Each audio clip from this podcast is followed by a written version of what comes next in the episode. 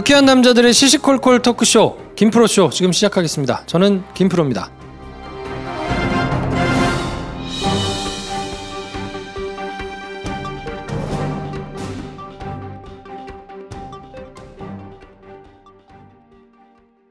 오늘 녹음 끝나고 한 잔?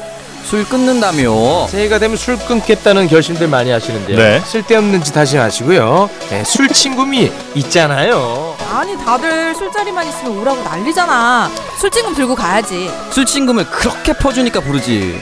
술친금이 있어야 술자리가 오래 간단 말이야. 내 친구들이 전부 다 술친금 인정했어. 오빠도 한 잔 콜? 그렇다면 가지야. 네이버에 술 친금을 검색하세요. 멀쩡합니다. 진짜. 아 편집 너무 힘들어. 에이 양반 한강으로 몸보신이나 갑시다 한강? 한강 양화선 짝장의 아리수 만찬인데 한강뷰가 정말 예술이야 맛있나? 각종 해산물 요리에 불고기에 민어에 전복찜 광어회 훈제 연어회 아 시끄러 시끄러. 빨리 와 빨리 가자. 오 지금 바로 가자고? 오케이 한강에서 즐기는 최고의 정찬 아리수 만찬 예약 문의는 서울 02 2632의 2100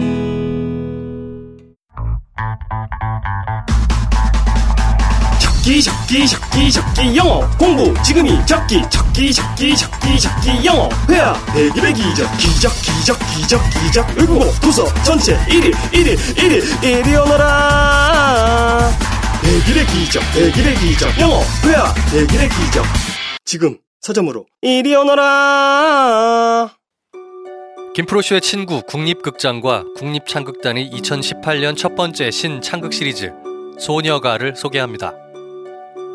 이자람의 첫 창극 연출 도전. 국립창극단 간판 스타 이소연의 변화무쌍한 연기 변신이 기대됩니다. 동화 빨간 망토를 원작으로 여자의 묘한 이야기가 펼쳐질 한 편의 모노 드라마와 같은 1인 창극 소녀가. 2월 28일부터 3월 4일까지 예술의 전당 자유소극장 예매는 국립극장 예술의 전당 인터파크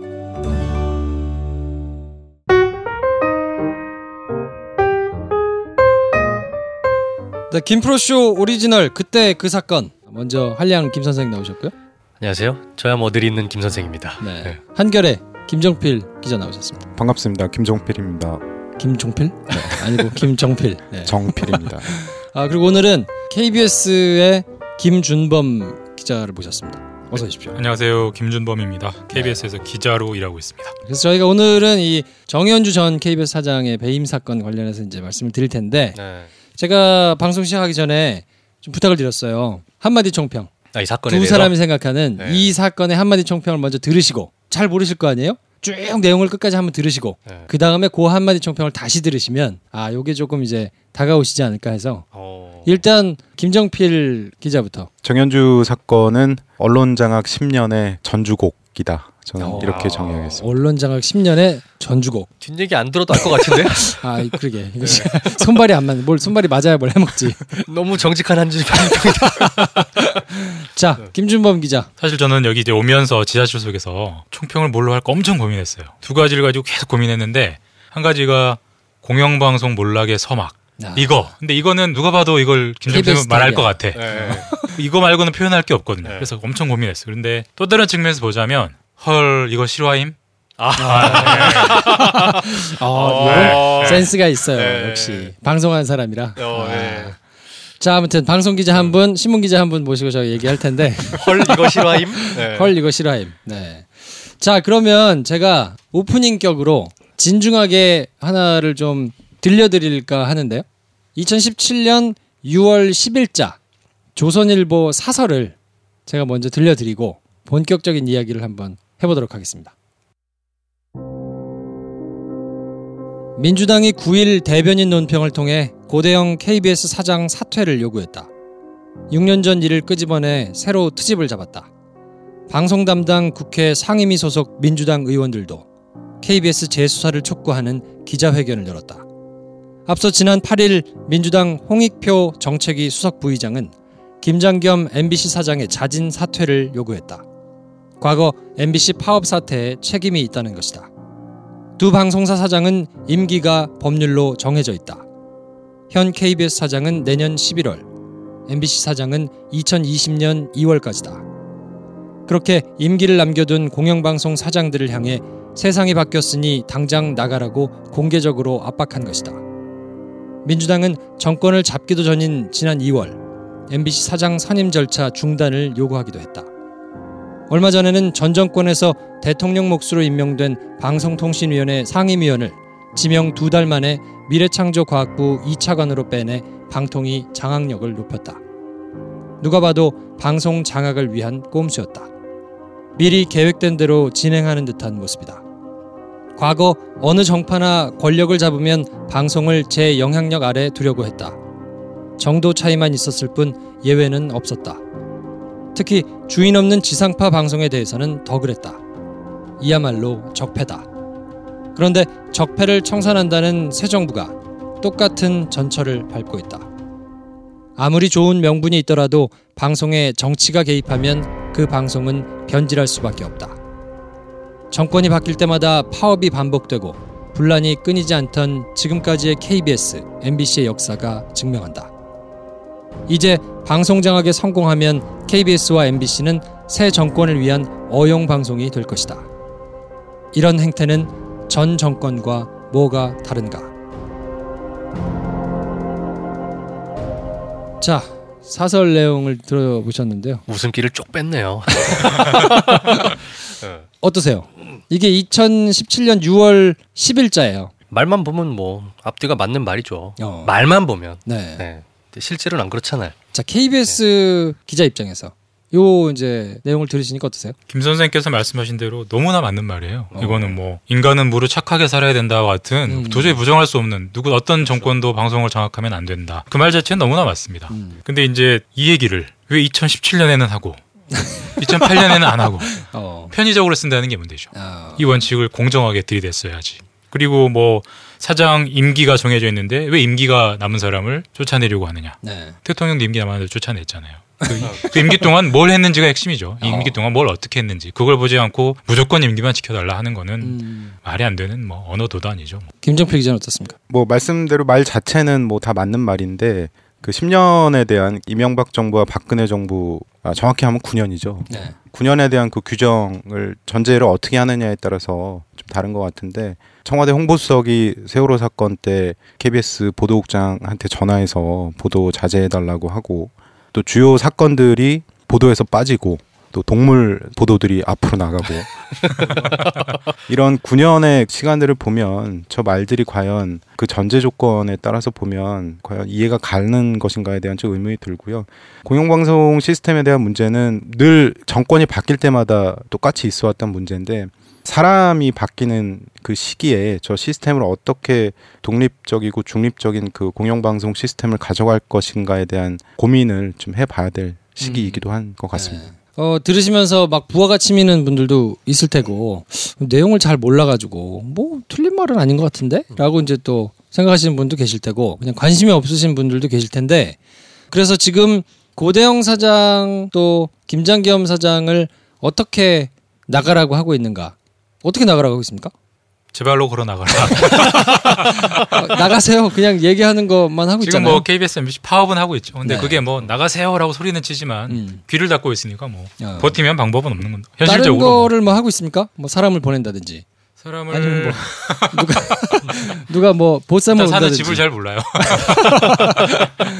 요 행태가 어떻게 다른지를 한번 좀 비교해 보면 어, 이 사설이 말은 맞는 말이지만 얼마나 어, 어처구니 없는 말인가를 좀 알 수 있을 텐데 지금 이제 김장겸 고대영 사장은 나가야 된다. 당신들이 방송을 어떻게 망쳤으니 뭐 나가야 된다라는 얘기를 아, 다들 모여서 합법적인 테두리 내에 파업이라는 형태로 제작거부라는 형태로 이제 막 하고 있거든요. 그거 말고는 따로 없어요. 근데 임기가 지켜지지 않았던 정현주 사장에 대해서는 그럼 어떻게 했었는가?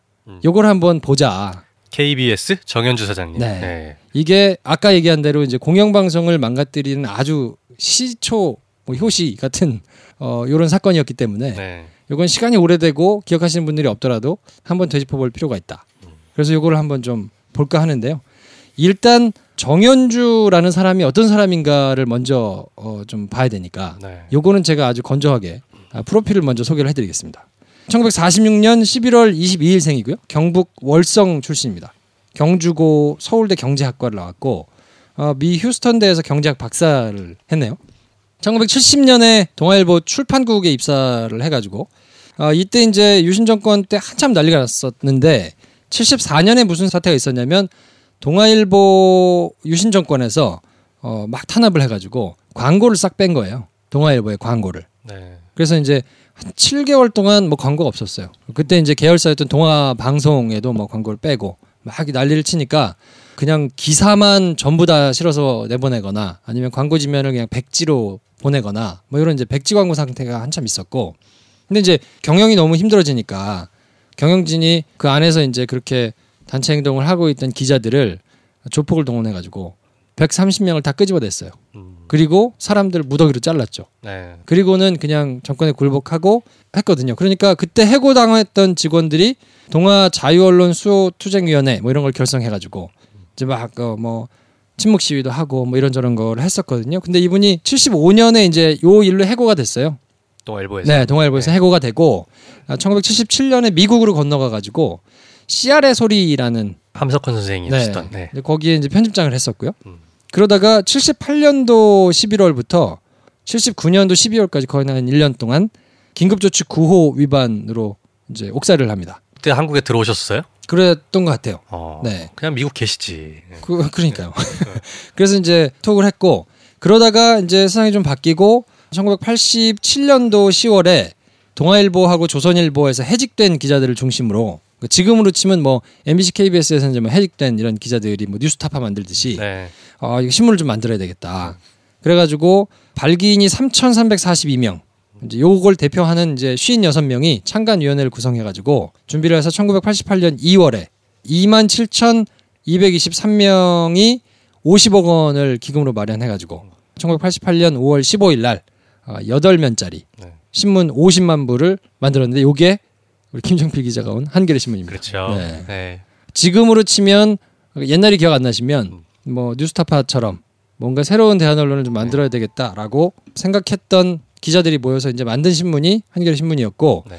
그래서 1989년에 한겨레 신문에 입사를 해가지고 본인이 미국에 있었으니까 워싱턴 특파원을 합니다. 어. 네 그리고 2003년 3월까지 논설 주간까지 하면서 쭉 한겨레 신문에서 이제 기자로 있다가 2003년 4월 25일 날 KBS 사장으로 취임을 해서 15대, 16대, 17대를 하고 맨 마지막에는 임기를 못 채우고 쫓겨났는데 정현주 사장이 뽑았죠?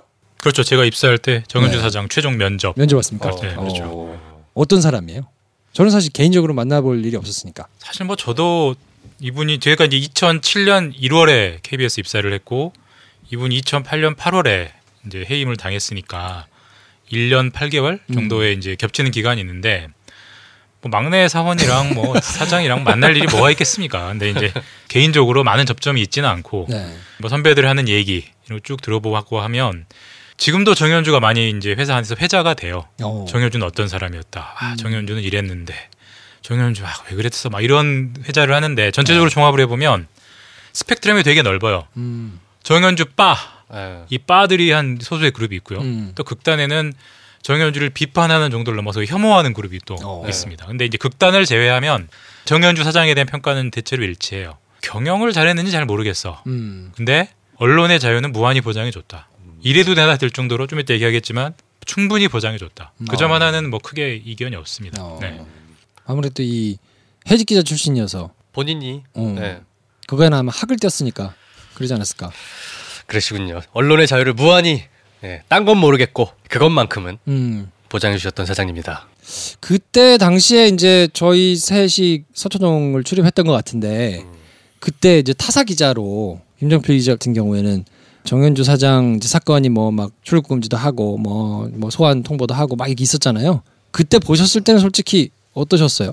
당시가 제가 2008년 5월에 검찰을 처음 출입했는데 음. 거의 막내 기자였고 그 분위기 자체는 워낙 이제 KBS, MBC, YTN 뭐 이런 식으로 2009년 초까지 정부가 검찰을 사실상 동원해서 음. 장악을 시도하려던 그런 시기여서 기자실에서 방송사 기자들 분위기는 취재보다도 당장 그 자기 회사의 민원 뭐 이런 것들을 좀 처리하느라고 굉장히 바빠 보였던 그런 음. 기억이 있습니다. 그리고 YTN 기자들 같은 경우는 당시에 노정면 선배죠. 등 세 명에 대해서 검찰이 구속영장 청구하느냐 마느냐 뭐 이런 시기도 있었는데 그때 YTN 검찰 출입 기자 같은 경우는 대검의 이제 담당 공안부장, 대검의 공안부장에게 뭐 전화해서 거의 울먹울먹하며 얘기하기도 하고 그런 지금 돌이켜 보면 굉장히 좀 어목했던 그런 음. 예, 시기였던 것 같습니다. 그때 이제 KBS, MBC, YTN 이세 군데가 이명박 정권 입장에서 교체가 시급한 그런 회사였고 정인주 사장 검찰 수사 받기도 했고 노정면 그때 당시 노조위원장 도 구속되기도 했잖아요. 네. 그런 이제 사내 사안들이 워낙 검찰에 많이 걸려 있었기 때문에 음. 김정길 기자 말씀하신 대로 취재를 하는 게 아니라 어떻게 보면은 읍수를 하기도 하고요. 진짜 수사 진짜 압수수색 할 거예요. PD수도 MBC도 압수수색 당했잖아요. 네. 진짜 노정면 구속할 거예요. 뭐 이런 것들을 알아보러 다니느라 바빴던. 음. 그러니까 이게 출입 기자가 아니라 뭐라고 해야 될까요? 대외 협력 팀원 뭐 이- 거의 이런 역할을 했어야 됐어요. 해- 어. 뭐 저는 막내니까 안 했지만 선배들 보면 당시 정인조 사장을 조사했던 게 중앙지검 조사부였는데 음. 당시 이제 중앙지검 KBS 법조팀 팀장 반장도 조사분장을 매일 만나는 게 일이었어요. 조사가 어떻게 돼가냐 뭐 이런 건데 말해 주겠어요? 말 안 해주겠지. 그때 아 얘들은 다 정현주의 시다발일 거야라고 의심했겠죠. 그러니까 이제 그런 게 일이어서 참 안타깝기도 하고 어쨌든 가장 전면의 이 갈등의 현장을 검찰의 칼잡이들이 휘두르는 칼의 현장을 또 피부로 구경할 수 있었던 기회이기도 하죠. 예. 그팀 분위기는 어땠어요 그때? 팀 분위기는 일단 사장을 이렇게 쫓아낸다는 것에 대해서는 모두 다 공분을 했고 그렇다고 기자가 검찰의 출입처에 대해서 수사하지 말아라 이렇게 할 수는 없는 거잖아요. 그래서 최대한 취재를 열심히 해서 상황들을 빨리빨리 공유하는 게 음. 그나마 우리가 심정적으로나마 당시 우리 어, 언론 자유를 보장해줬다는 측면에서 높이 평가받았던 그 사장을 음. 심정적으로 응원하는 게 아니냐 뭐 그런 분위기가 있었고 솔직히 근데 그때만 해도 이렇게 쫓아낼 줄 진짜 몰랐어요 아무도 상상을 못했어요 그러니까 대통령이 바뀌었으니까 KBS 사장 버티기 힘들 거다 이런 거는 다 예상할 수 있잖아요 네. 지금도 예상할 수 있는 거고 근데 이런 기발한 이런 창의적 방법으로 진짜 쫓아내리라고는 지금은 알 수 있지만 네. 2008년 8월 전에는 진짜 몰랐어요 음. 아, 그래서 다들 황당했죠 그런 그 기발하고도 창의적인 네. 방법이 어떤 게 나왔는지 이제 설명을 해주셔야겠는데 일반인으로서는 잘 몰라요. 그냥 KBS 사장이 쫓겨났대더라. 그래? 역시나 그럴 줄 알았지. 왜냐면 정권이 바뀌었으니까 대충 그 정도로만 넘어가지. 지금처럼 저희가 지금 작년 그 사단을 겪으면서 뉴스에 되게 민감해졌잖아요, 일반인들이. 그래서 하나하나 딱 따져보고 있는데 옛날에는 그런가 보다 하고 넘어갔거든요. 그래서 제가 2008년도에 무슨 일이 있었는지를 1월부터 8월까지 쭉 한번 훑어드리겠습니다. 네. 어, 1월 2일 날 대통령직 인수위원회에서 언론사 간부들의 성향을 파악합니다. 쫙 파악해가지고 어떤 놈이 문제가 되고 어떤 놈을 쫓아내야 되고 뭐 이런 걸 파악을 한 것 같아요. 3월 2일 날 최시중 씨가 방송통신위원장으로 내정이 되죠. 그리고 3월 27일 날 어, 최시중 씨가 김금수 KBS 이사장을 만납니다. 그래가지고 정현주 사장을 바꿔라라고 요구를 하죠. 근데 뭐 이렇게 썩 받아들여지지는 않아요. 뭐 없으니까 바꿔야 될 이유가 없으니까. 그랬더니 4월 29일 날 한 달 정도 뒤에 신재민 씨라고 있어요. 나중에 감옥 가셨는데. 조선일보 출신. 네, 그렇죠. 네. 네, 문화체육부 2차관이었어요 이때. 네. 근데 그때도 이이 2차관이 문제구만. 2차관 요거를 담당하니까 그런가 봐요. 네. 언론의 난립 구조를 청산해야 된다. 네. MBC를 민영화해야 된다. 이런 얘기를 하면서 군부를 지피고 다니기 시작합니다. 네. 그리고 5월 12일 날 최시중 씨가 김금수 이사장을 다시 만나가지고 정현주 사장을 바꿔라 하고 이제 사퇴를 압력을 넣습니다. 그러고 나서 이틀 뒤에 5월 14일 날 KBS가 KBS 내부에서 정현주 사장을 배임 혐의로 검찰에 고발해요. 내부에서? 내부에서. 퇴직 직원이 네. 한 퇴직 직원이 개인 신분으로 고발을 해요. 네. 그리고 네. 그 다음 날 KBS 내에서 이사회가 있잖아요. 네. 이사회에서 이제 뭔가 자기 편이 아닌 것 같은 어, 사람 그 사람이 이제 부산 동의대 신태섭 교수라고 있었는데 음. 이 사람에 대해서 징계위를 엽니다. 어. 네, 사유는? 사유는 그때 얘기 이제 최승호 PD가 와가지고 잠깐 얘기했었는데 네. 교수를 하면서 이사를 겸직했다고. 아 네. 그때 들어도 기억이 나네요. 어, 그러면서 이제 그걸 문제 삼아가지고 이제 어, 어쨌든 징계위를 열고 이게 5월 이제 창의적 기법의 시작이에요. 좀 이따 설명드리겠지만. 네. 네. 반대표를 던질 이사를 일단 경질시키고 보는 거잖아요. 그죠? 그리고 5월 15일 날 그 다음 날 아, 같은 날 아, 뉴라이트 전국 연합에서 감사원에다가 KBS에 대한 감사를 청구합니다. 음. 그리고 5월 21일 날 김금수 이사장이 사의를 표명하죠. 네. 그리고 그날 감사원이 특별 감사를 결정합니다. KBS에. 대한 그래서 감사원 감사가 시작됐어요.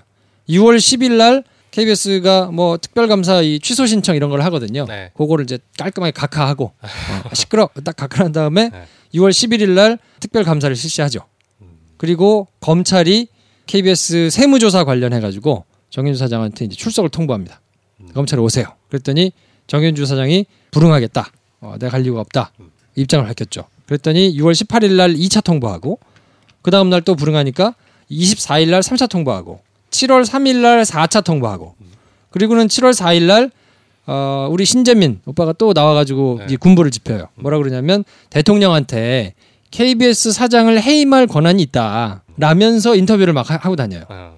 그리고는 7월 16일 날 검찰이 5차 통보를 하죠. 그러니까 다섯 번을 통보를 한 거예요. 검찰이 나와 조사를 받아라. 그럼 곧 잡으러 가겠다는 시그널이네요. 뭐 계속 네. 그 와중에 이제 그냥 잡으러 가기는 너무 이때만 해도 음. 지금이야 9년 동안 너무 많이 무너져가지고 마음대로 해도 되지만 이때는 처음이라 음. 이게 반발이 심하고 막 촛불도 있고 막 이럴 때니까 네. 그렇게 할 수가 없었던 거예요. 눈치를 많이 봤죠. 네. 공영방송 사장을 체포하고 뭐 이런다는 발상 자체가 말이 안 당시만 거죠. 해도 상상할 수 없는 상상할 수 일이어서 없는 일이었었던 예, 예. 거죠.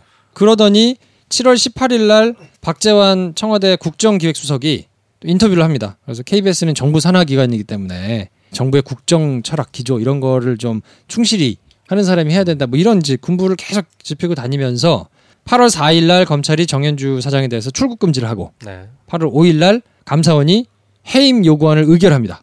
아, 잘라도 돼요. 이렇게 이제 의결을 하고 그리고는 8월 5일 날 다섯 차례 불응했다는 이유로 불구속 기소를 하든지 강제 구인을 하든지 하겠다. 뭐 이렇게 이제 결정을 하고 요런 수순으로 검찰, 국세청 여러 가지 막뭐 감사원. 뉴라이트 뭐 이런 걸 통해 가지고 전방위적으로 막 이렇게 저렇게 옥죄해 왔거든요. 지나고 이렇게 정리를 해서 보면 네. 당시에 굉장히 좀 정교하게 네. 각본이 짜여져서 여러 기관들이 움직인 그런 정황들이 좀 나오는 거죠. 이미 타임라인이 미리 세워지고 움직인 정황이 보이는데요. 그렇죠. 그 이명박 정부 자체가 소위 말하는 이제 민주정부 10년 이후에 새로 이제 정권이 바뀐 에, 시기여서 당시에 6개월 안에 어, 10년 동안 포진했던 그 진보 인사들을 좀 갈아라. 음. 뭐 이런 얘기들도 아마 있었던 것 같습니다. 이제 그 대표적으로 정현주 사장이 저런 식으로 이제 물러나게 되는 거죠 사장직에서. 자 이게 이제 쭉 제가 간단하게 훑어드렸는데 이게 뭐 그냥 어 그런가 보다 뭐 이게 지금 너무 남 얘기 같잖아요 감사원 뭐 감사원 가본 적이 있어 뭐또 만나본 적이 있어 그렇잖아요 요게 어떤 의미를 갖는지 네. 어떤 식으로 했는지 자세한 내막을 좀 얘기해 달라고 부른 거예요 오늘 그렇죠. 김준범 기자를 이게 있을까 모르겠어요. 근데 잘 얘기해야 돼 그렇게 당신이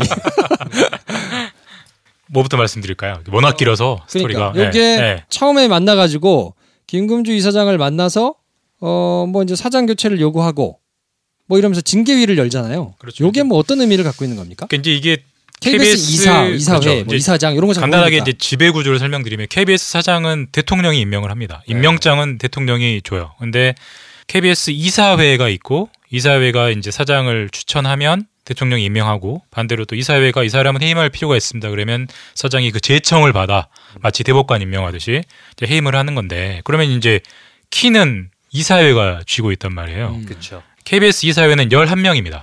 그러면은 이제 다수결의 원칙에 따르면 6명이 쪽이 이길, 이길 거 아니에요? 그렇죠. 근데 7대 4예요. 여당 쪽이 7, 음. 야당 쪽이 4. 왜 7대 4인지는 아무도 모릅니다. 제 생각에는 6대 5면은 한 명이 배신하면 불안하거든. 네. 그러니까 한 명 정도는 배신해도 괜찮을 정도로 쿠션을 넣는 게 아닌가 싶어요. 음. 법에 없어요. 그럼 7대 4를 하라는 게. 그냥 아. 관행상 7대 4예요. 관행이에요. 네, 관행. 근데 이제 당시 2008년이면 MB 정부가 들어선 첫 해잖아요. 네. 그때 역시 이사회 구조는 7대 4였습니다. 근데 그 7이 MB, 그러니까 한나라당 쪽 7이 아니고 구여권, 그러니까 음. 열린우리당 쪽이 7이죠. 정권은 바뀌었지만, 똑같네요. 그렇죠. 네. 지금이랑 똑같죠. 네. 지금이랑 정반대인 상황. 네.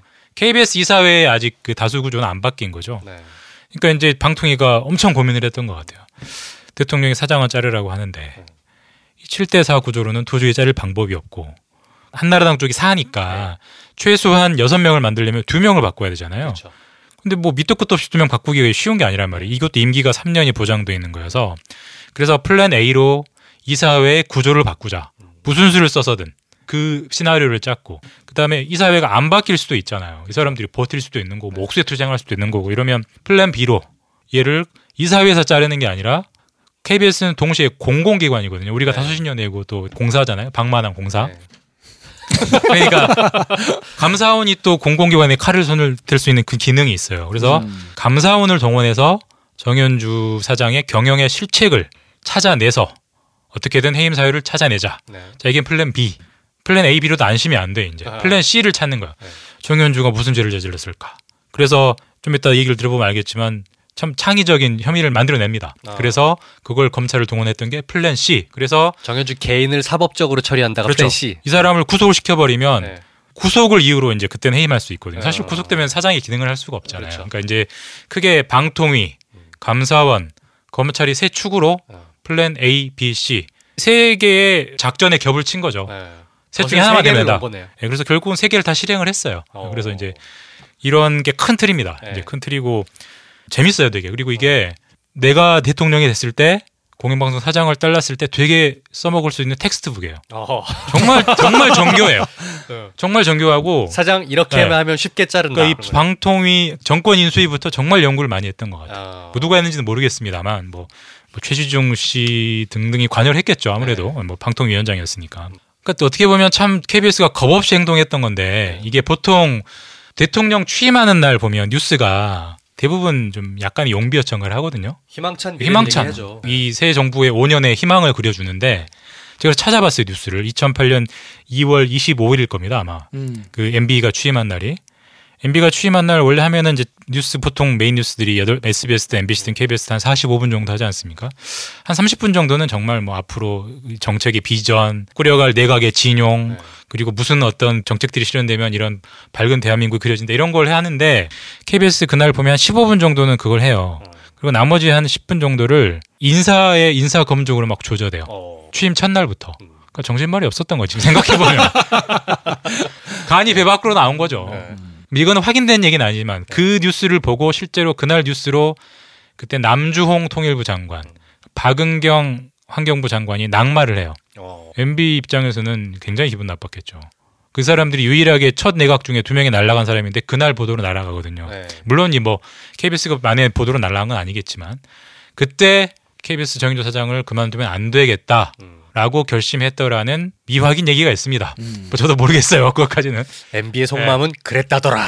뭐 이런. 아니 뭐 네. 충분히 그러고도 남을 것 같다. 네. 뭐. 그러니까 당시에 제 기억으로도 이명박 정부 초기에 당시 KBS의 탐사보도 팀도 굉장히 잘 하고 있었는데 그래서 내가 그 인사 검증을 한 곳이 탄사보도 그렇죠. 팀이죠. 거기서 검증을 굉장히 세게 했습니다. 그래서 좋은 보도들도 많이 나왔고 당시 김용진 지금 뉴스타파에 있는 그렇죠. 네. 기자, 기자 등 굉장히 유능한 기자들이 많이 있었죠. 지금 돌이켜 보면 전에 참여정부 때도 KBS는 굉장히 좀 비판적이었거든요. 근데 결국 이제 언론이라는 것은 권력을 누가 잡느냐는 관심 사항이 아니고 결국 이제 권력 자체가 언론의 이제 비판 대상이고 견제 대상이기 때문에 정권 초기라고 좋은 용비어천가를 하는 것보다는 저는 이제 그게 KBS가 당시 정도로 걷고 있지 않았나 뭐 그런 생각도 들고요. 그때가 KBS 어떻게 보면 뭐 저널리즘이 가장 꽃피우던 시기죠. 예, 예. 예.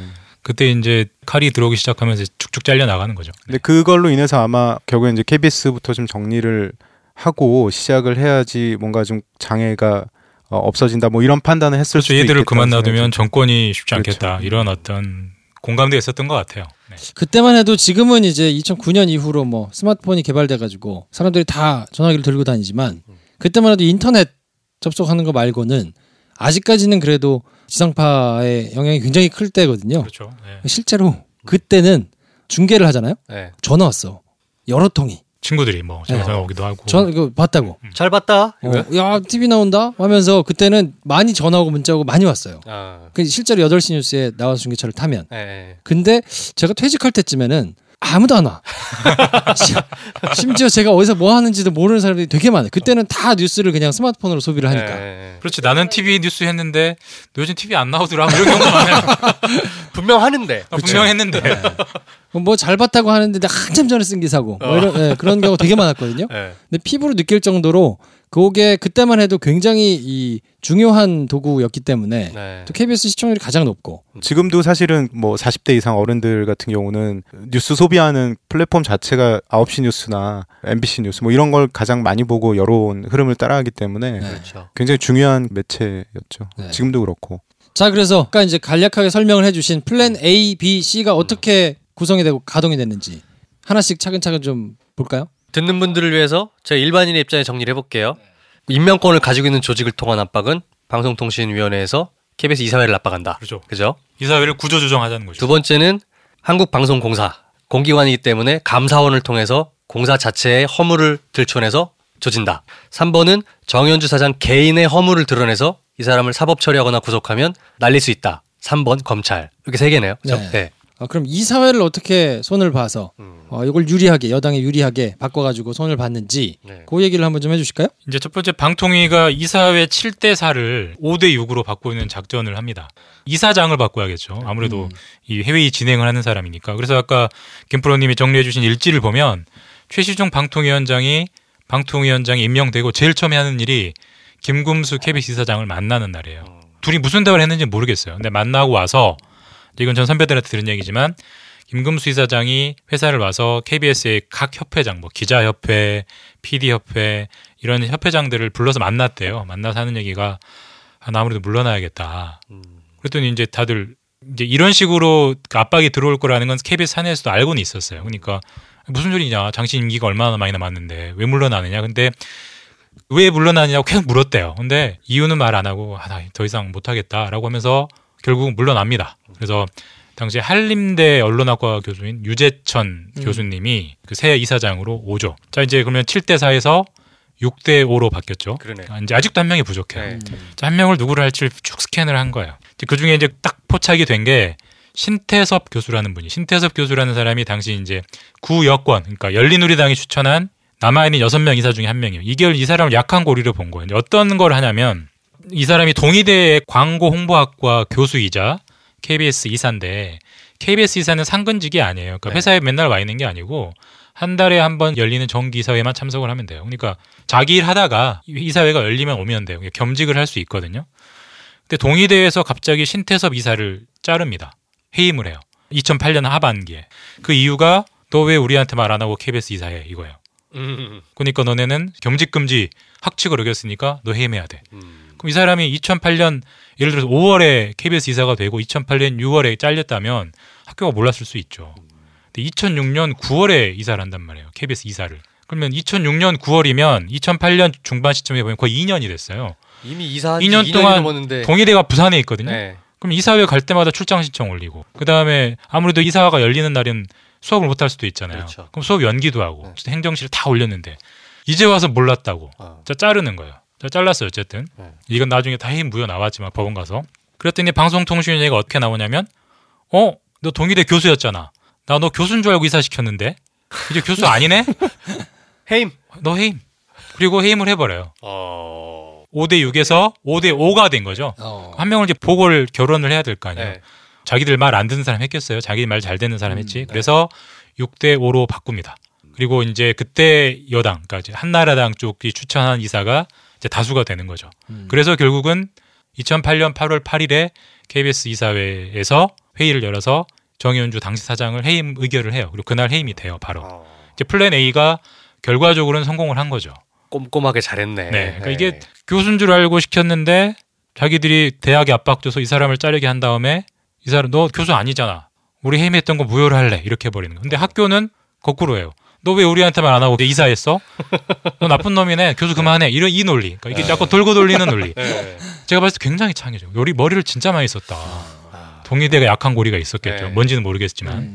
참 이게 듣도 보도 못한 이 해임 방 양쪽에 딱 맞춰가지고 이렇게만 이사회만 건드려가지고 이제 이사들 바꾸고 해임을 하면 음. 뭐 정상적으로 절차를 거쳐서 또 뭐 반박하고 어쩌고 하면 또 시끄러워지잖아요. 네. 그러니까 이렇게만 놔둘 수는 없는 거라 말을 못하게 더 이유를 만들어야 되니까 이제 플랜 B를 플랜 C는 더 황당한데 플랜 B부터 들읍시다. 감사원. 네. 플랜 B. 네. 그러니까 2008년 5월 15일에 뉴라이트 전국연합 뭐 네. 어떤 단체인지는 아시겠죠. 이름 들으니까. 네. 여기서 이제 KBS가 문제가 많다. 특히 정연주 사장이 경영 능력이 없다. 그저 사람에 대해 감사를 해달라. 국민 감사 청구를 합니다. 근데 국민 감사 청구해 본 뉴스들 많지만 엄격하게 심사해요. 네. 함부로 감사 시작 안 해요.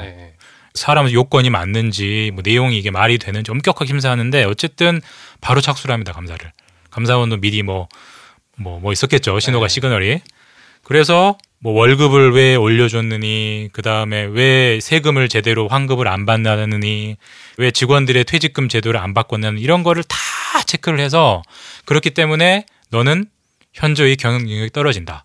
그러니까 너는 잘라야겠다라고 감사 결과에 정윤주 사장은 해임될 필요가 있다 라는 의견을 제출하고 정부 그 대통령이 네. 즉각 받아들이죠. 그래서 이 사람을 자른 잘라야겠다라고 하는 거죠.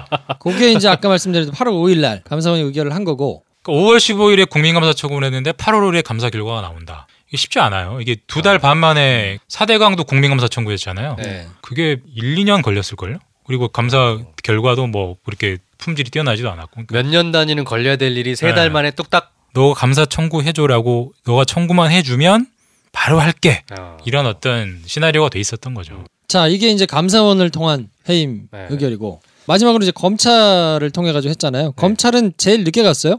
검찰부터 들이대가지고 막 잡들이를 할 수 없으니까 음. 다른 걸로 이제 군부를 한참 짚힌 다음에 뭔가 계속 시끄럽게 아 문제가 있겠지. 잘 안 들으면 뭐 있으니까 이렇게 시끄러운 거 아니야? 라는 걸 한두 달 계속 하면서 그동안에 계속 출석 요구를 하면서 뭔가 불응을 하는 모양새를 만들어 놓고 그 다음에 이제 플랜 C를 가동하는데 요건 어떻게 되나요? 그러니까 이제 처음에 보면은 검찰까지 동원할 생각은 없었던 것 같아요. 방통위랑 감사원 정도만 이제 동원하면 뭐 정현주 버티겠어 이런 생각이 있었던 것 같아요. 근데 이제 당시 정윤주 사장이 버티거든요. 네. 내가 왜 물러나야 되냐? 나 임기 많이 남았어. 공영방송 사장이 정권 바뀌었다고 물러나면 돼 이렇게 뻣뻣하게 나온 거예요. 간이 배 밖으로 나왔던 거예요. 지금 생각해 보면 농담입니다. 우리 고대영 사장님도 그래서 이제 검찰을 동원을 하는데 사실 2000 우리가 6년 시점만 해도 정권 교체가 될 거라는 게 거의 사실 뭐 명백했잖아요. 그렇죠. 뭐. 뭐 거의 one-side하게 노무현 정권이 재창출한다는 거는 뭐 거의 어려웠어요. 그러니까 정연주 사장도 자기 임기 중에 대통령이 바뀐다는 거를 몰랐겠어요? 음. 바보가 아닌데 알았지. 우리가 흔히 공공기관 그 사장들 잘리는 게 뭐로 잘리냐면 이런 겁니다. 뭐 관용차를 뭐 지 마음대로 썼다든지 음. 법인카드를 술집에서 썼다든지 그 다음에 자기 판공비를 갖고 뭐 가구를 산다든지 고급 쇼파 이런 식으로 네. 되게 기초적인 도덕성을 위배하는 걸 많이 잘리거든요. 근데 네.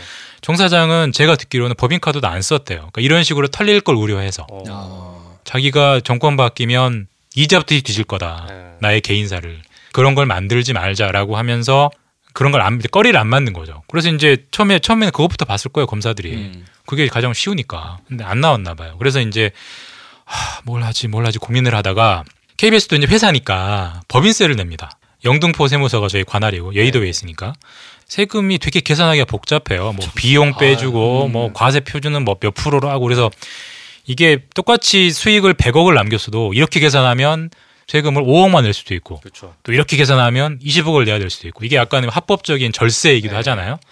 근데 KBS가 1999년부터 2000년대 중반까지 세금을 좀 절세를 잘못했나 봐요. 그래서 나중에 계산 2005년 6년에 계산해 보니까 KBS 입장에서 우리가 세금을 너무 많이 냈네.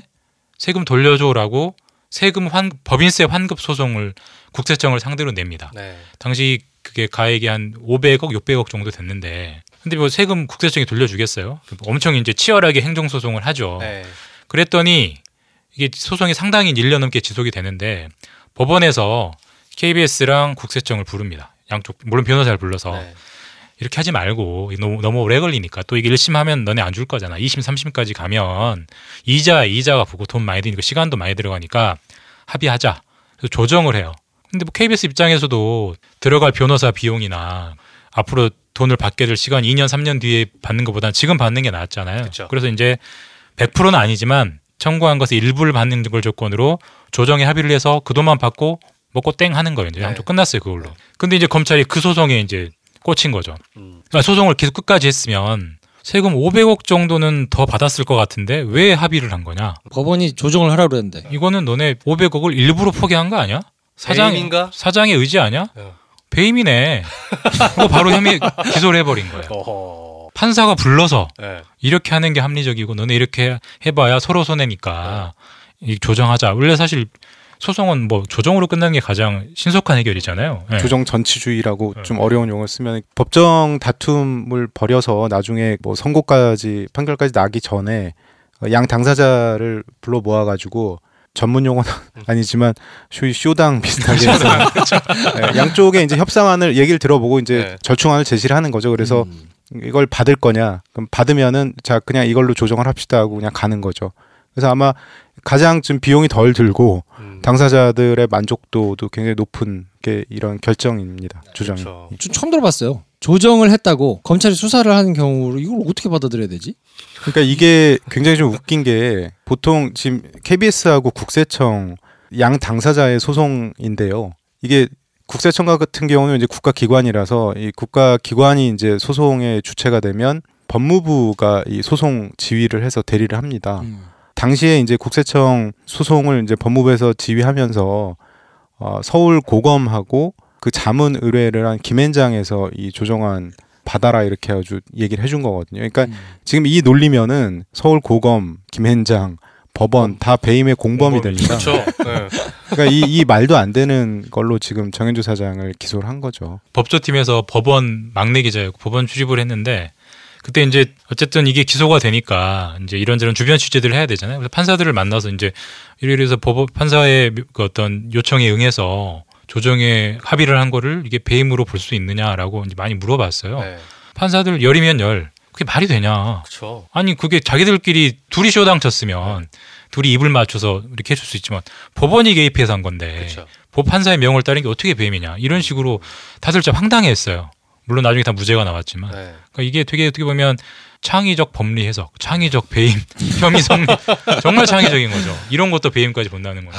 그러니까 이것도 당시에 그 모양새를 갖추려고 네. 검찰에서 이제 수사를 하는 그 형태는 이제 두 가지인데요. 고발장이 들어오거나 아니면 직접 인지 어떤 문제를 직접 인식해 가지고 수사를 하는 두 가지 경우인데 이게 인지해서 수사하면 너무 티가 나니까 당시에 그 고발 형식을 빌어서 조사부라는 곳이 있거든요. 거기서 이제 뭐 이런 고발장이 들어왔으니까 우리 어쩔 수 없이 수사한다. 이런 모양새를 취해서 수사를 했던 거죠. 그게 아까 얘기했던 KBS 내부 이제 퇴직하신 분의 고발하신 내용이 이건 거죠. 그렇죠. 네. 이게 굉장히 각본이 잘 짜였다는 인상을 주는 게 네. KBS 퇴직한 그분이 고발장을 낸 게 2008년 5월 14일이에요. 그리고 정현주 사장, 당일 사장에 검찰에 출석하시오라고 통보한 게 6월 11일이에요. 28일 만이거든요. 네. 근데 뭐 고발장 많이들 내지만 시민단체들이 절대 이렇게 안 해줍니다. 어. 고발해도 1년 내내 고발인조차 안 부르는 경우가 태반이에요. 어. 근데 한 달 만에 피고발인을 출석 통보한다? 이거는 굉장히 이례적인 거죠. 배임 혐의가 말이 안 된다는 것도 두 번째로 치고도 이 수사의 진행 속도가 엄청나게 빠른 거예요. 아까 감사원 감사 보고서 내는 것도 그렇고, 그렇고, 이건 네. 뭐 준비해 놓은 거죠. 그렇죠. 네. 이렇게 네. 친절한 행정 서비스가 세상에 어, 제 기억으로도 검찰이 이렇게 속전속결로 빨리 결과물을 내놨던 건 거의 기억이 없습니다. 어. 네. 고발을 하면 보통 고발을 한 사람을 불러다가 얘기를 듣고 조사를 네. 조사를 한 다음에 그 다음에 이제 고발을 당한 사람을 부르거든요. 음. 근데 이거는 뭐 한 달 정도 만에 고발 당한 사람 부른 거예요. 아. 그러니까 정말 빨리 기다리고 있었던 거죠. 그 저건 뭐 시나리오가 이미 다 짜여지고 타임라인도 정해져 있는 상태에서 그대로 쭉쭉 간 것 같은데. 당시에 검찰의 최고위 관계자라고 하면 대충 너무 특정이 되긴 하는데 네. 그분 얘기를 들어보면 대검 쪽에서는 이게 기소하기 좀 어렵지 않냐라는 의견이 좀 많았고 그래서 이제 대검에서 회의를 했다고 합니다. 대검에 이제 여러 부서들이 있는데 공안부 뭐 당시 중수부가 있었기 때문에 중수부 그리고 수사팀이었던 뭐 조사부 뭐 이쪽 검사들이 모여서 회의를 했는데 심지어 공안부까지도 반대했었거든요. 이게 좀 어렵다. 이 범죄로 구성하기는 좀 어려울 것 같다. 뭐 이런 의견이 있었는데 당시에 조사부에서 총장이 물었다고 합니다. 그럼 이게 기소하면 유죄가 나올 확률이 얼마 정도 될 것 같냐? 그랬더니 조사부 부장이 했던 얘기는 50.01%라고 했다고. 그러니까 이, 그러니까 이 얘기는 뒤에 이제 0.1%를 붙여서 네. 뭐 유죄 가능성이 높다는 얘기를 좀 한 건데 거의 이제 희극이죠. 이, 그쵸, 그쵸. 예. 이런 상황 자체가. 그래서 결국 이제 기소를 했습니다. 야 장난해 싸다구를 맞을 얘긴데. 네. 그때 당시에 이제 서울중앙지검장이 누구였냐면 명동성 중앙지검장이었고 네. 아, 1차장이 그 1차장이 이제 조사부를 이렇게 권한하고 있는 사람이거든요. 네. 어, 1차장이 최교일 지금 익숙한 현재 이름이죠? 국회의원. 네. 음, 자유한국당. 그죠? 네. 네. 그리고 조사부장이 박은석, 담당 검사가 이제 이기옥, 장성훈 이렇게 두 사람이었는데 최교일 씨가 차장. 이제 어쨌든 차장이니까 네. 일 1차장이 이런 걸 실무단에서 이제 뭐 막 이렇게 지휘하고 뭐 이런 것들을 이제 하거든요, 보통. 네. 어떤 캐릭터인지에 대해서 김정표 기자가 얘기해 주시겠습니다.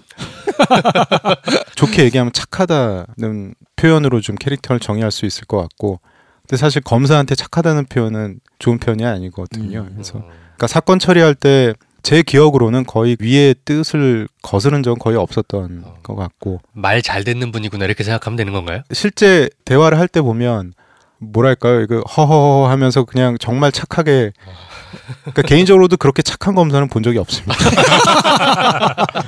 착한 분이신데 어. 말이에요. 또 되게 소탈하게 허허하잖아요. 그렇죠. 네. 소탈하고 사자가 또 없는 분 같아요. 어. 근데 사건 처리를 어, 깔끔하게 했던 기억은 또 없고 그래서 그러니까 개인 체교일로 보면 굉장히 좋은 착한 네. 분인데 이게 이제 공적인 영역으로 들어와서 검사 체교일로 보면은 평가가 좀 달라질 수도 있지 않나 네. 뭐 그런 생각을 해봅니다. 참고로 개인 재산도 굉장히 많아요. 아, 그렇죠. 이분이 처갓집이 굉장히 음. 부자여서 어. 그러니까 신고 재산 보니까 작년인가 올해인가 200억 정도가 됐었거든요. 네. 돈도 많고 뭐 세상 걱정거리 없는 분이네요. 그리고 네. 이분이 그 재산이 많은 게 고정 자산이 있는 게 아니라 네. 아마 처갓집에서 뭐 나오는 매년 나오는 매출이 게- 계속 늘어나는 그런 자산가여서 예, 검찰. 내에서는 예, 착하고 돈도 많고 굉장히 부러운 뭐 표독스러우실 이유가 없는 분이네요.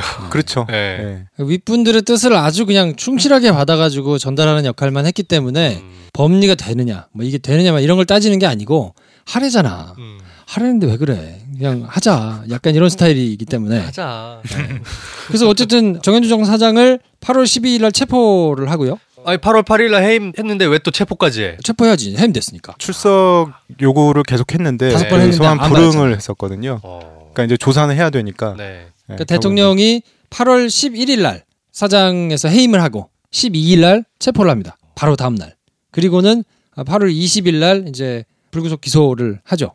지금 뭐 구속영장을 쳤는데 안 됐겠죠? 구속이 안 되죠. 구속영장이 쳤는데 이제 기각이 됐죠. 됐겠죠. 예, 예. 예. 그래서 이제 불구속 기소를 하고 그 뒤로 굉장히 지난한 이제 사람들의 관심에서는 다 이제 잊혀지고 법원 기자들 정도나 이렇게 가가지고 하면 뉴스도 뭐 이렇게 뒷부분에 나오고 뭐 어쨌든 배임 혐의로 이제 재판에 넘겨졌으니까 어. 그로부터 1년 뒤에 2009년 8월 18일 날 1심 선고가 나는데 무죄. 무죄. 네. 무죄겠지. 그리고 그로부터 또 1년 후 2010년 10월 28일 날 2심이 무죄가 나고요. 네. 그리고 그로부터 2년 후인 2012년 1월 12일 날 무죄 확정이 됩니다. 네.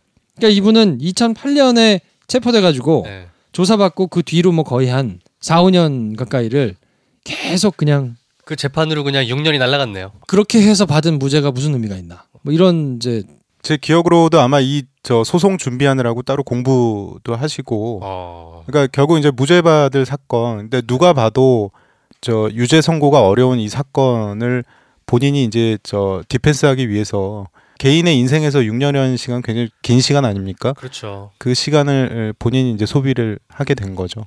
2008년 당시만 해도 네. 그 이후에 이제 9년 동안 워낙 황당한 일이 많았기 때문에 거기에 비하면은 이제 많이 관심도가 떨어지긴 하지만 지금 네. 와서 보면 2008년 당시만 해도 야, 어떻게 검찰이 이런 걸 기소하지? 음. 이런 평가가 주류였어요. 그 뒤 그 이후에 워낙 뭐 많아서 묻혀버리긴 했지만 그럴 정도로 되게 이해가 안 되는 기소. 그러니까 너무 봐도 의도적인 기소. 그러니까 이게 이제 어떻게 보면 MB 박근혜 이 시절의 어떤 정치 검찰의 어떻게 보면 시작 중에 하나라고 볼 수도 있죠. 아까 이 뭐 정윤주 사건이 언론 몰락의 서막이라고 말씀도 하셨지만 네. 검사가 이제 검세로 불리기 시작한 네. 그런 뭐 어떻게 보면 시발점 중에 하나예요 이게. 예. 그러니까 이 법조인들 사이에서는 이걸 어떻게 평가하냐면 기소 자체가 그러니까 기소라는 게 이 사람이 죄를 지었으니까 처벌해 주세요 하고 재판에다가 넘기는 걸 기소라고 하는데 네. 그거 자체가 불가능하다라는 음. 판단을 공이 다 그냥 법을 공부한 사람이면 할 수 있는 상황인데 네. 이걸 검사가 몰랐겠느냐는 거죠. 검사도 아는 상황인데도 불구하고 그 이제 뭐 단지 그냥 조사 검사가 한 것도 아니고 그 위에 부장 있죠, 차장 있죠, 중앙지검장 있죠, 그 위에 뭐 총장 다 전부 다 법무장관까지 그냥 넉넉고 아 이거 하라, 해라 결정을 해서 이제 한 거니까 아, 위에서 하라는데 어떻게 해야지. 검찰권을 정말 심각하게 남용한 사건이라고 볼 수밖에 없고 네. 이 사건을 시작으로 해서 정말 정말 주옥 같은 사건들이 그냥 많아요. 미네르바 사건도 갑자기 떠오르고. 그래서 저희가 그 사건들을 그때 그 차근차근 사건들이 하나씩. 할 게 많네요. 네. 근데 당시에 대법원에서 무죄 확정 판결이 나고 제가 그날 조사부, 그러니까 담당 부장이었죠. 당시에 그 대구지검 아마 2차장으로 가 있었을 겁니다. 통화를 했는데 본인의 얘기는 여전히 첫 마디는 무죄에 대해서 책임감을 느낀다. 하지만 본인은 증거 관계에 의해서 기소를 했을 뿐 여전히 유죄의 심증에 대해서는 고한 생각을 갖고 있었던 기억이 납니다. 진짜일까? 박은석 부장이 아, 박은석 부장. 진짜일까? 아니 말이라도 그렇게 해야 되는 거 아니겠어요? 본인 입장에서는 그런 뜻 아닐까요? 자기 부정할 수는 없으니까. 그렇죠. 그렇죠. 이거를 부정하는 순간 자기가 이 잘못된 설계된 그렇죠. 아, 이걸 인정하는 셈이 되니까 최교일 고검장이었죠. 서울중앙지검장이니까 이분도 제가 알기로는 끝까지 유죄가 맞다라고 얘기를 했던 걸로 제가 말이라도 알고 그렇게 있습니다. 해야지. 네. 근데 왜냐면 이거는 자기들이 기소를 한 사건이기 때문에 네. 부정을 할 수가 없는 거죠. 그렇죠. 음. 예. 네. 하긴 PD 수첩 기소했던 검사들도 그중에 평검사 중에 전현준 검사 그분이 3차장도 하고 그 뒤로 그다음에 쪽. 어디 갔죠? 네. 대검에서 요직은 다 같습니다. 전현준 검사 같은 경우도 당시에 이제 피디수첩 수사도 이거를 이제 형사적으로 처벌하는 거에 대해서 여러 반론들이 많이 있으니까 당시에 이제 인사 시즌에 형사부장들이 전부 이 사건을 안 맡겠다라고 얘기를 하니까 검찰 위에서 인사 시즌을 앞두고서는 어, 인사 대상자들한테 이제 얘기를 했다고 합니다. 이 사건을 맡게 되면 형사부장 보내주겠다. 근데 그 중에 아무도 손을 안 들었는데 전현준 부장이 손을 들고 이 사건을 로또죠. 그러니까 이 사건 하나 처리하고서는 뒤에 이제 진짜 잘 갔어요. 예, 검사님들이 일만 정말. 편해졌어요. 중앙지검 3차장. 네. 3차장도 네. 했었고 그 판단을 어떻게 하느냐에 따라서 꽃길과 예, 험로가 달라졌던 것 같습니다. 실제로 네. 그때 수사를 거부했던 검사 그만뒀거든요. 임수빈 아, 네. 그렇죠. 그러니까 아무튼 이런 말도 안 되는 사건들이 너무 많이 있었기 때문에 네. 그냥 지나쳤던 뉴스 중에서 어, 황당한 내용들이 진짜 많거든요. 차근차근 한 주에 하나씩 이런 거를 좀 복귀해 보면 음. 지난 10년을 우리가 어떻게 살아왔구나 뭐 이런 거를 정리하시는데 좀 도움이 되지 않을까 싶고 마무리 정리를 좀 하자면 음. 지금 조선일보가 사설에서 서두에 이제 얘기했던 임기가 보장돼 있고 네. 그래서 이걸 건들면 안 된다. 뭐 그 말 자체로는 맞으니까 음. 이거 자체는 뭐 문제 없는 거 아니냐라고 했지만 공자님 말씀인 네. 거죠. 그 이전에 임기가 보장된 사장을 어떻게 쫓아냈는데 음. 그때는 그러면 조선일보가 어떻게 대응을 했는가를 볼 필요가 있고 음. 이런 거를 보고 그냥 관심을 안 갖고 지나가면 계속 이런다. 그러니까 요런 말을 하는 것의 의도가 무엇이고 도대체 무엇을 위해서 이렇게 주장을 하는가. 기자들이 틀린 말은 안 하거든요. 어, 틀린 말은 안 해. 어, 말만 들어보면 맞아요. 네. 근데 그걸 어느 타이밍에 어떻게 하느냐의 문제지. 음. 아무튼 그래서 그걸 좀 구별하시면 좋을 것 같고 KBS 정현주 사장이 이런 말도 안 되는 플랜 세 가지로 음. 다 실행이 돼가지고 쫓겨났고 그분은 어쨌든 개인적으로 한 5, 6년의 시간을 당연히 무죄인 사건을 무죄를 받느라고 음. 거의 인생 후반부를 고생하고 애를 썼던 경험이 있고 네. 이런 것들이 결국은 어, 우리가 기억하지 않으면 또 다시 반복될 수 있으니까 기억하고 관심 가지고 또 행동해 주시면 좋지 않을까 싶고요. 그래서 오늘 순서의 마지막으로 어, 두 사람의 한 줄 평을 들으면서 어, 한마디 총평을 한마디 총평 어, 다시 한번. 정현주 배임 사건에 대한 한마디 총평을 들으면서 마무리하도록 하겠습니다. 이제 다시 좀 정상으로 돌아갔으면 하는 바람에서 자 이제 시작이다 이걸로 정리하겠습니다. 어, 아, 자 이게 시작이다. 네. 아 굉장히 한결의스러운 신문스러운 신문스러운 멘트예요. 네. 아까부터 뭐 전주곡부터 해서. 그러니까 이게 아까 제가 처음에 헐 이게 실화임 네. 이랬잖아요. 검찰의 역사에도 공영방송의 역사에도 이런 실화는 다시는 쓰여지지 않았으면 좋겠다. 아, 네. 아무튼 그 시작을 여러분께서 관심을 계속 가주셔야 되니까요. 응원 많이 해주시고 이제 지면상에서 혹은 TV에서 어, 우리 김 기자님들이 나오시면 반응해 주십시오. 댓글도 달아주시고. 박임씨, 박임씨. 다김 기자님들. 네, 네. 네. 자 오늘 저희가 준비한 순서는 여기까지고요. 저희는 다음 시간에 또 다른 얼척없고 말도 안 되는 사건 가지고 찾아뵙도록 하겠습니다. 다음 시간에 뵙겠습니다. 감사합니다. 감사합니다.